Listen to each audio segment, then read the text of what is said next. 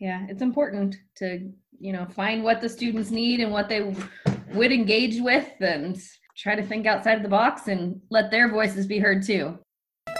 This is Josh. And this is Nicole, and you're listening to the Oregon Transition Podcast. Brought to you by the TTAN, the Transition Technical Assistance Network, and professionals across the state.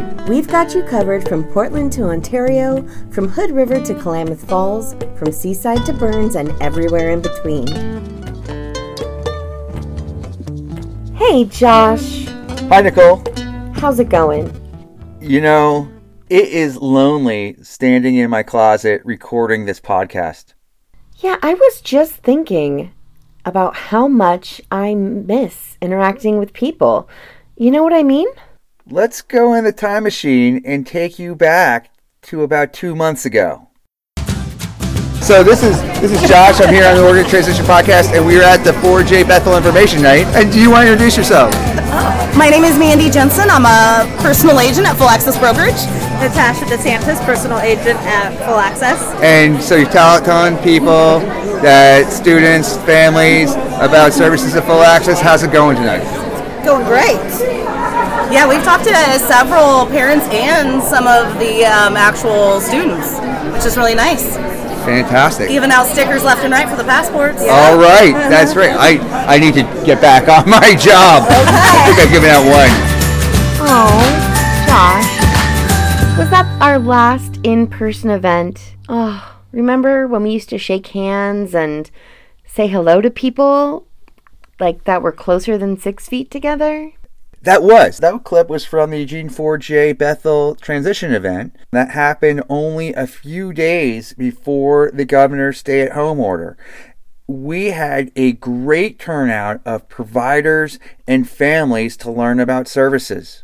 So, what do people do now? How do they learn about those things? How are students getting those connections and those services that they need to continue to move along their path towards post secondary opportunities? This is what this episode is going to be about today, Nicole, is how students and, and services are still happening virtually. And there has been a ton of success that has been happening over these last few weeks that we've been working from home. Let's hear from some teachers regarding how they're providing services virtually. We've had 19 of 22 students participating on a regular basis uh, daily for a social hour on Zoom. We're going to implement a VOC um, employment prep class this week, starting tomorrow, Tuesdays and Thursdays. I, I'd say that we found that some of our more technology savvy students or students who were accessing connections just for a little bit for maybe an advocate or for smaller bits who were more able to go out and get their own jobs. We've actually had a little bit more contact with them in this format. So that's been a surprise. So even when this is over i think we're still going to have some sort of virtual connection or presence so that they don't have to travel so far and it's more convenient for them.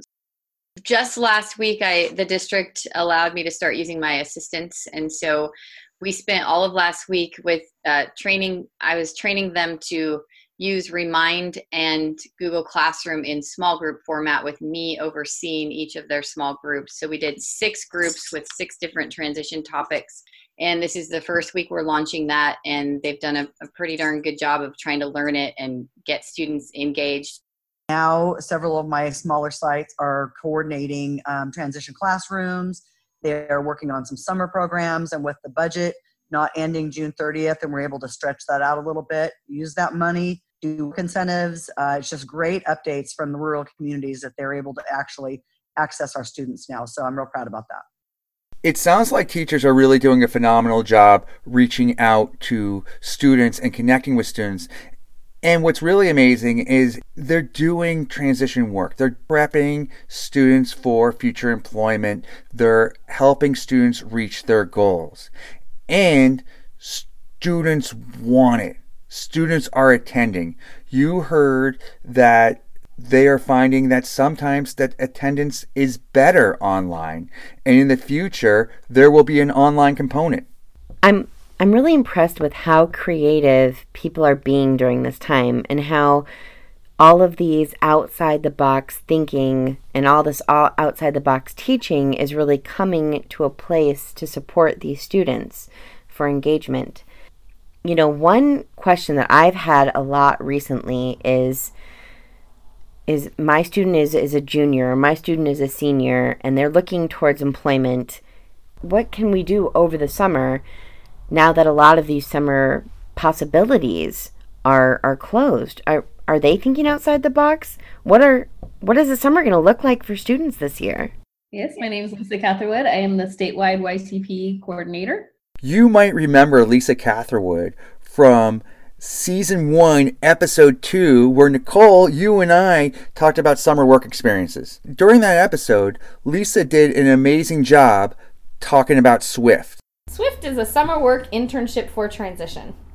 It's a seven week program that the students live at Portland State University in the dorms and they do work experiences. And what kind of work do they do? We try to match whatever work they're doing with their interests. So we've had students that have worked in the city of Beaverton doing office work. We've had students at vet clinics. We've had them at a place called Breaking Cycles that does work on bicycles and how to repair bicycles as well as doing barista work obviously there have been a lot of changes for, for Swift this year, but they haven't closed down. Students that were accepted into the Swift program are still going to be able to gain some fundamentals. So let's hear from Lisa about the changes for summer 2020. There is no work experience component, and they are not doing the independent living skills like we do when they're away from home, but they will learn some of the skills that you would need if you were away from home.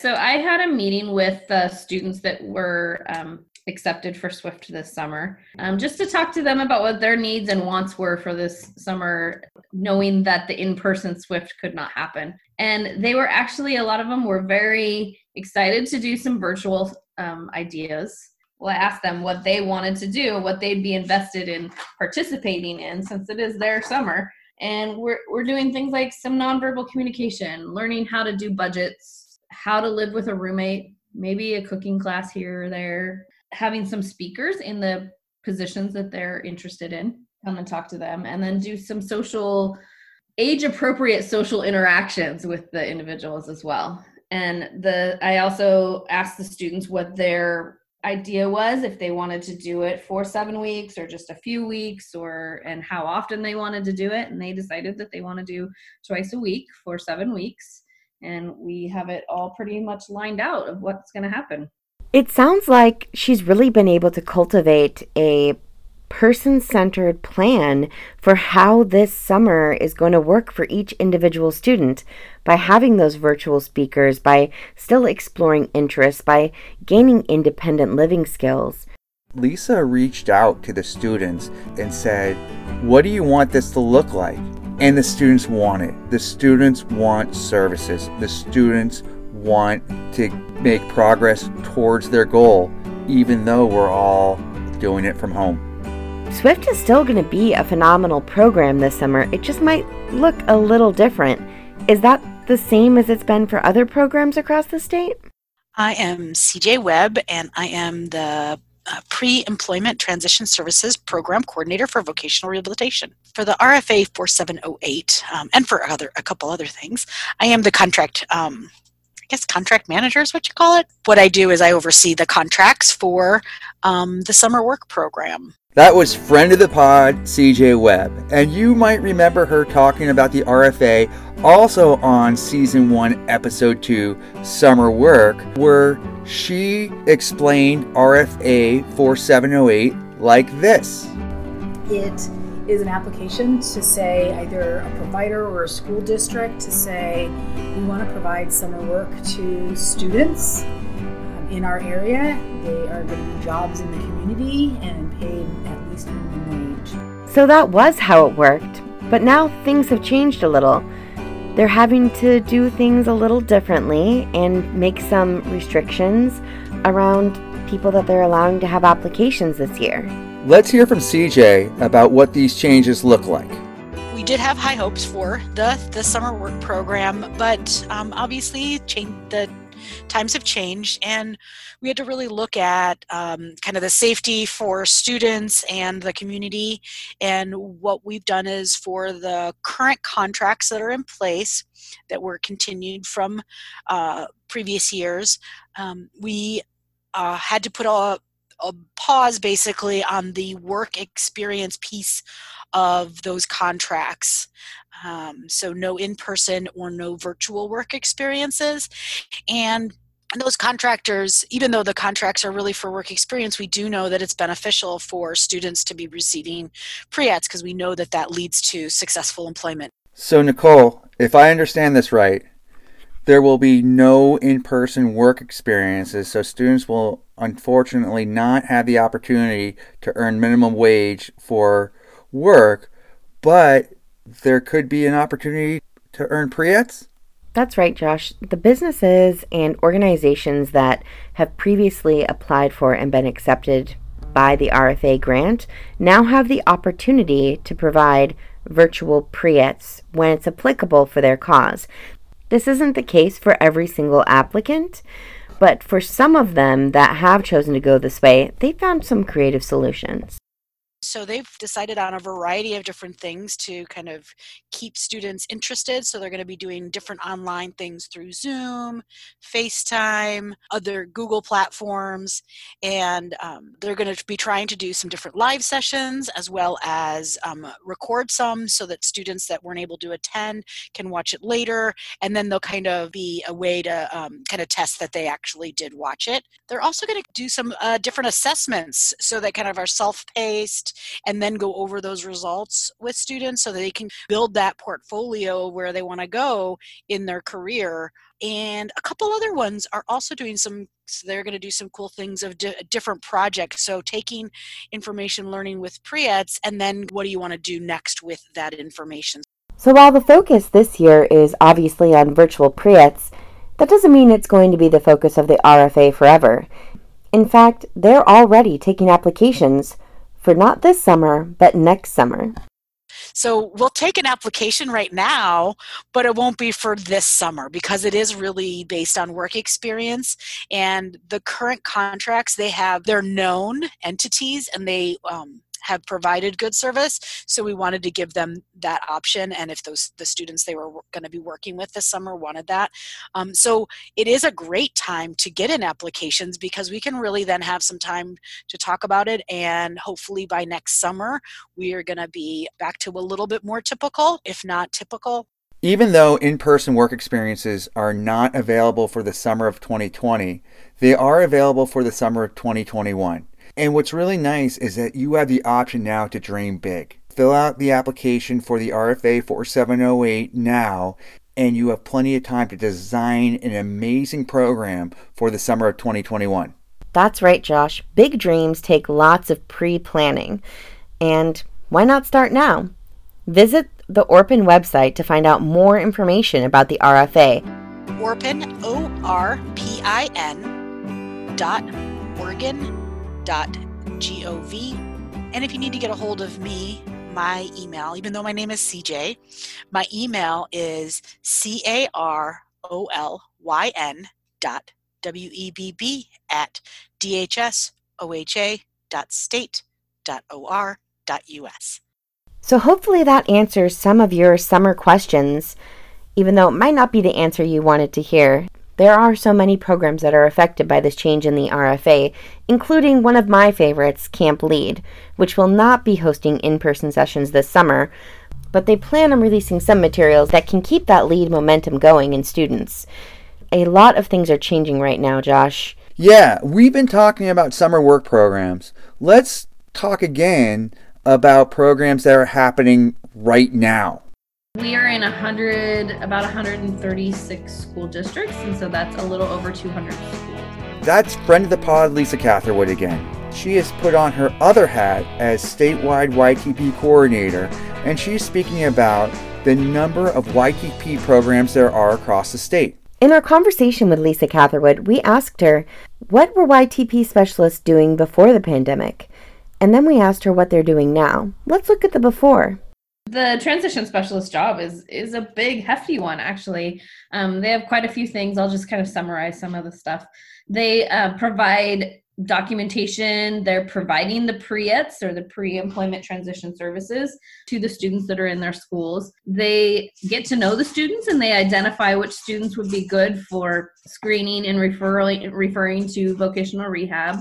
They gather up all of the documentation, disability documentation, any of that stuff that they can take to vocational rehab as well that can help the vocational rehab counselor do their job like their eligibility and plan development. They also have to coordinate with vocational rehab about different disability assessments that they might need. You know, the actual, the biggest part of their job, we say probably about 75% of their job is doing job development and helping those students find that job and then keeping up with them um, for a year after they have exited YTP. The Youth Transition Program Specialists play a very important role by partnering with vocational rehabilitation and following their school district's directive. They are really the conduit between the work life and the school life that students are experiencing. They're helping them get connected with services, they're finding them jobs in community, they're keeping them involved with different community activities, and teaching them independent living skills along with pre-ETS. They're really invaluable resources. And before the stay of home order, much of their services took place face to face. Let's hear from Lisa about what their role looks like now. Um, I don't know that their role has really changed. It's just um, we're changing the way that we're doing things, right? So the the expectation is that they're still working. They're still meeting with their students, contacting them, seeing how they can help. They can be doing pre-employment transition services virtually with the students. Also, you know, important for the transition specialist to be continuing to connect with their employers, whatever that might look like for each different employer to, to keep building those employee employer relationships. So Lisa said that YTP specialists could be meeting with students to deliver pre-ETS. Nicole, how what pre-ETS could they be delivering now? Josh, this is kind of the, the heyday for virtual pre-ETS. You you see that being the focus in the summer programs. You see that being the focus in um, a lot of the school classrooms that we've talked to. You see that happening at YTP. That's because pre-ETS are really beneficial for, for student growth in the, in the everyday it's all leading up to to the future which is what so many people are focused on now since there's not a lot that can be done given the current employment situation across our nation so pre-ETS can look very different depending on what the student needs. It could be learning more about what they want to do. It could be doing job exploration. It could be working on their self-advocacy skills, talking about what their needs are. It could be exploring post secondary. It could be deciding if they want to go to college or if they want to go straight into work and what those different options might look like. Practicing mock interviews, learning more about businesses online via virtual job shadows or virtual interviews with different employers. It, it could look like a lot of different things, and that is what is so great about this time right now that all of these different opportunities that are so unique are, are coming up. Yes, I completely agree. There is a lot of pre-ETS that can be delivered virtually that would be very helpful when we get to meet in person. So the other part of a YTP specialist is supporting students on the job. So I asked Lisa, were there a lot of students who received services through YTP laid off or furloughed from their jobs?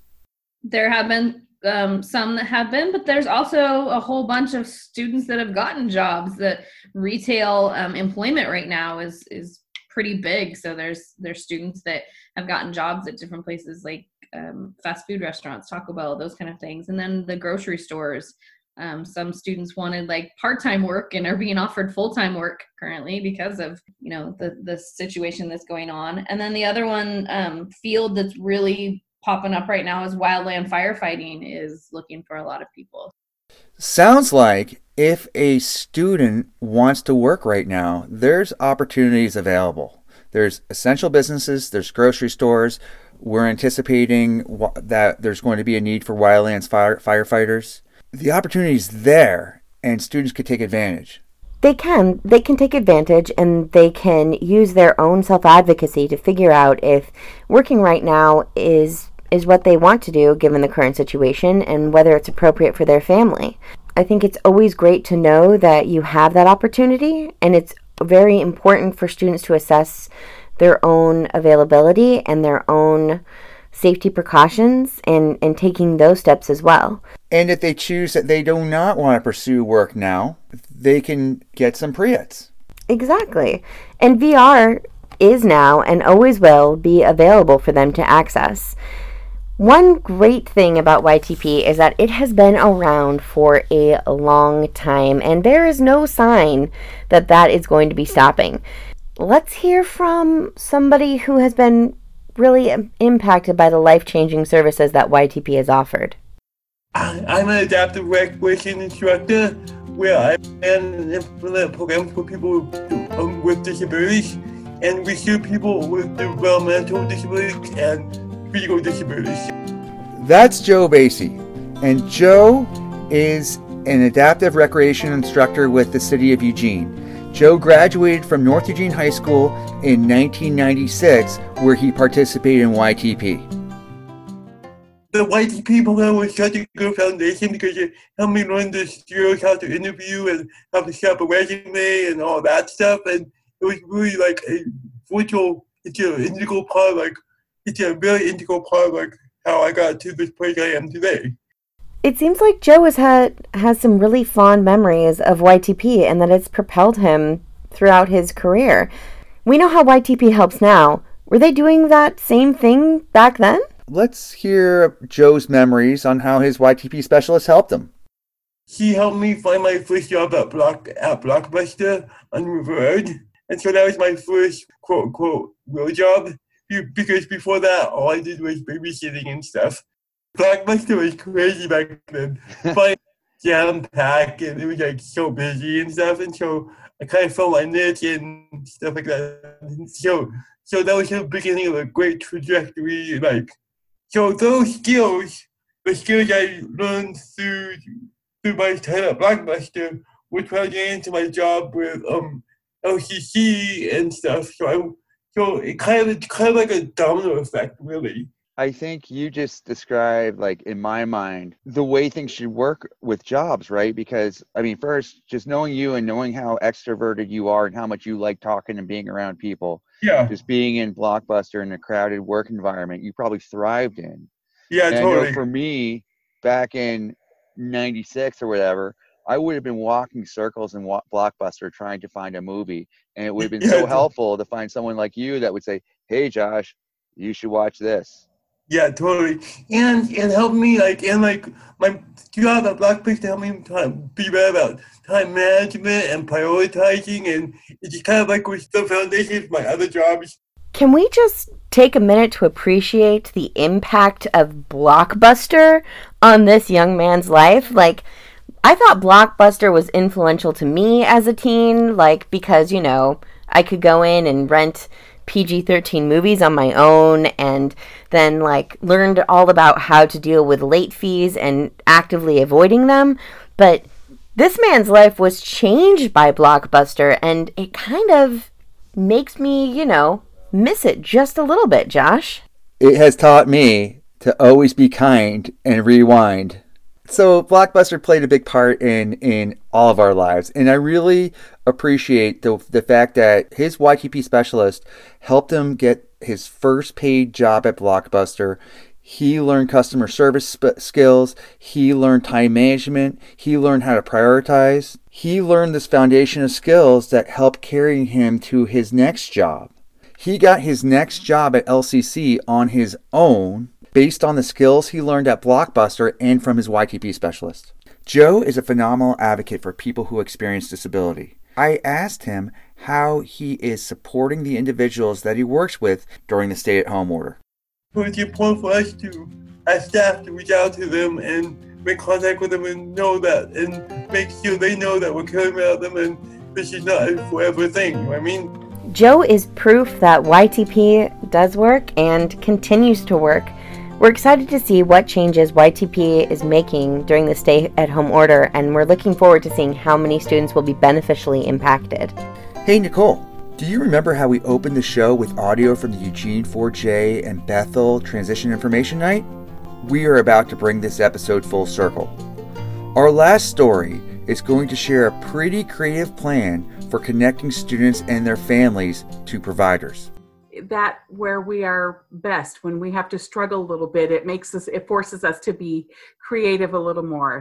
So that's Kelly McAllister, the transition teacher at the Brick House in Lebanon. And she's a very creative teacher who has had some great ideas during the stay at home order. In a quote unquote normal year, Kelly would have her annual transition information event during the spring. She wasn't able to do that this year. So I typically would be planning my uh, family night. I probably would have already had it by now had this all not come about. I started thinking, well, maybe we could do something virtual and get everyone to have a virtual meeting. Why not record these and do them in the modality that we are working in anyway and make this come to each home um, at their convenience and they can go through and listen to all of the information that our service providers have for them. What a great idea, Josh, to make this all virtual for families to, to explore each provider at their leisure. How are people reacting to this? We have a monthly Employment First meeting in Linn County. In April and May, since we couldn't physically get together, we did it over Zoom. And Kelly pitched this idea to Linn County Developmental Disabilities, Vocational Rehabilitation, job developers, the other school programs that I attended. Loved it. Everybody was all in. They like lit up. It was fabulous. You were at that meeting, Josh. How is this going to work? Well, that's a good question, Nicole. We're, we're discussing the logistics right now. I mean, one idea is to do a live chat. Kelly has some other brilliant ideas. We can do a live chat. We are going to try and make it, we want to be able to upload the videos into the Google Classroom. We want to be able to have students where they can answer questions so kind of a comprehension activity related to the videos so you know what it's kind of also a little scavenger hunt where what did so and so from vr say about this so they will have needed to watch the the videos to be able to learn that piece of information and a transition fair virtually that's a pretty amazing idea that really speaks to how creative we're being and how it can influence the accessibility. It doesn't always have to be in person, and sometimes that's a hard thing to accomplish. Who knows what we'll come up with next? What I learned from this episode is in spite of these difficult shifts and changes, we are all doing an amazing job of adapting and helping individuals reach their goals. And our goal this week was to finish a podcast episode, and you know what, Josh? We did it. That's right, and it feels good. Peace out, pod people. And be well. The Oregon Transition Podcast is brought to you by the TTAN, the Transition Technical Assistance Network with support from Vocational Rehabilitation and Oregon Department of Education. All views and opinions expressed on this podcast belong to the individuals, not necessarily their supporting agency. The Oregon Transition Podcast is produced by Nicole Purdue, Josh Barber, Tony DePeel, and the podfather himself, Lon Thornburg with additional interviews provided by members of the TTAN. Our theme music is composed by former transition student Boone Richter out of Brownsville, Oregon. Additional music provided by Lon Thornburg. For questions, comments, or episode ideas, please email us at OregonTransitionPodcast at gmail.com. And for all the latest OTP news, connect with us on Facebook. And you are editing this, right? Oh yeah, yeah. Okay. I I I I am I am very meticulous. I take out like all ums. Nicole Nicole. Okay, good. Nicole thinks I go over the top.